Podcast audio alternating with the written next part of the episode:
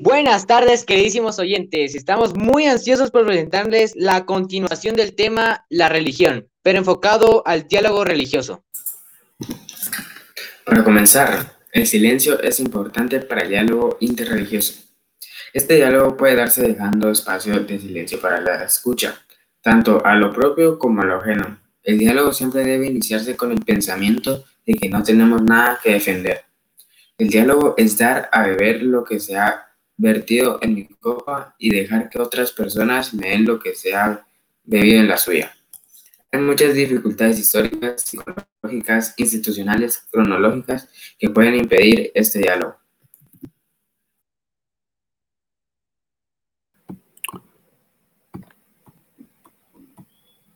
También quiero agregar que reencontrarnos con otras religiones es hacer que mi palabra no sea ofensiva para los demás y que no tengo que estar a la defensiva de las palabras de los demás.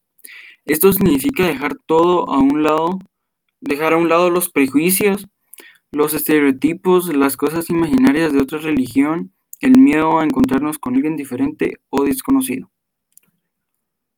Primer nivel, el encuentro en la calle.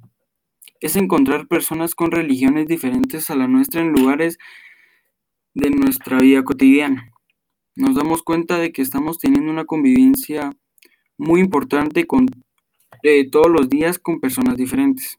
Es un diálogo de lo más cotidiano. Segundo nivel, inspirarse junto a otra gente.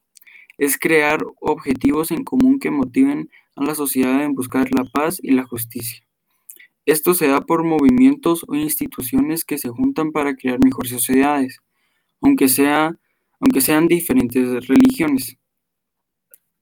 En el tercer nivel tenemos el ámbito teológico. Esto pasa principalmente con expertos profesionales que se reúnen debido a que conocen con precisión académica una religión y quieren encontrar puntos de convivencia, convergencia y unión en lo diferente.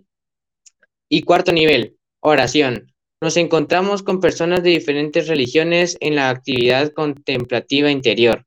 Es reconocer que, no importando la religión, Dios es siempre algo más grande que las imágenes que podemos ver en cada religión. Es estar en una común adoración de Dios. Hacer un diálogo religioso requiere un largo camino. Es un proceso a través del cual nos damos cuenta que también las otras religiones son importantes en el mundo. Actualmente nos hemos dado cuenta que ser mejores personas no depende de una religión en particular, ni siquiera depende si es religioso o no. Por último, quisiera decir tres iniciativas muy importantes para que tomemos en cuenta. La iniciativa personal. Esta iniciativa es muy importante para el encuentro entre varias religiones y en estos días son muy necesarios. Alguien que abra su mente, valora la diferencia de alguien que también sabe valorar lo, propio y apoyar y aportar procesos de desarrollo a la sociedad de hoy. Otra iniciativa viene desde las instituciones religiosas, que convocan para aprender algo en común. Los líderes religiosos se dan cuenta que existen muchos muchas problemáticas que juntos puedan afrontar mejor. Un ejemplo evidente de estos es el cuidado del medio ambiente. Todas, las religiones están preocupadas y atentas a este tema, trabajando en, en conjunto lograr mejorar resultados.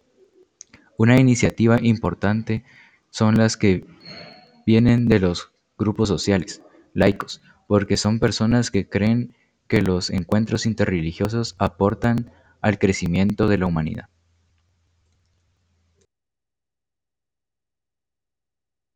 Ok, y para terminar, el consejo del día.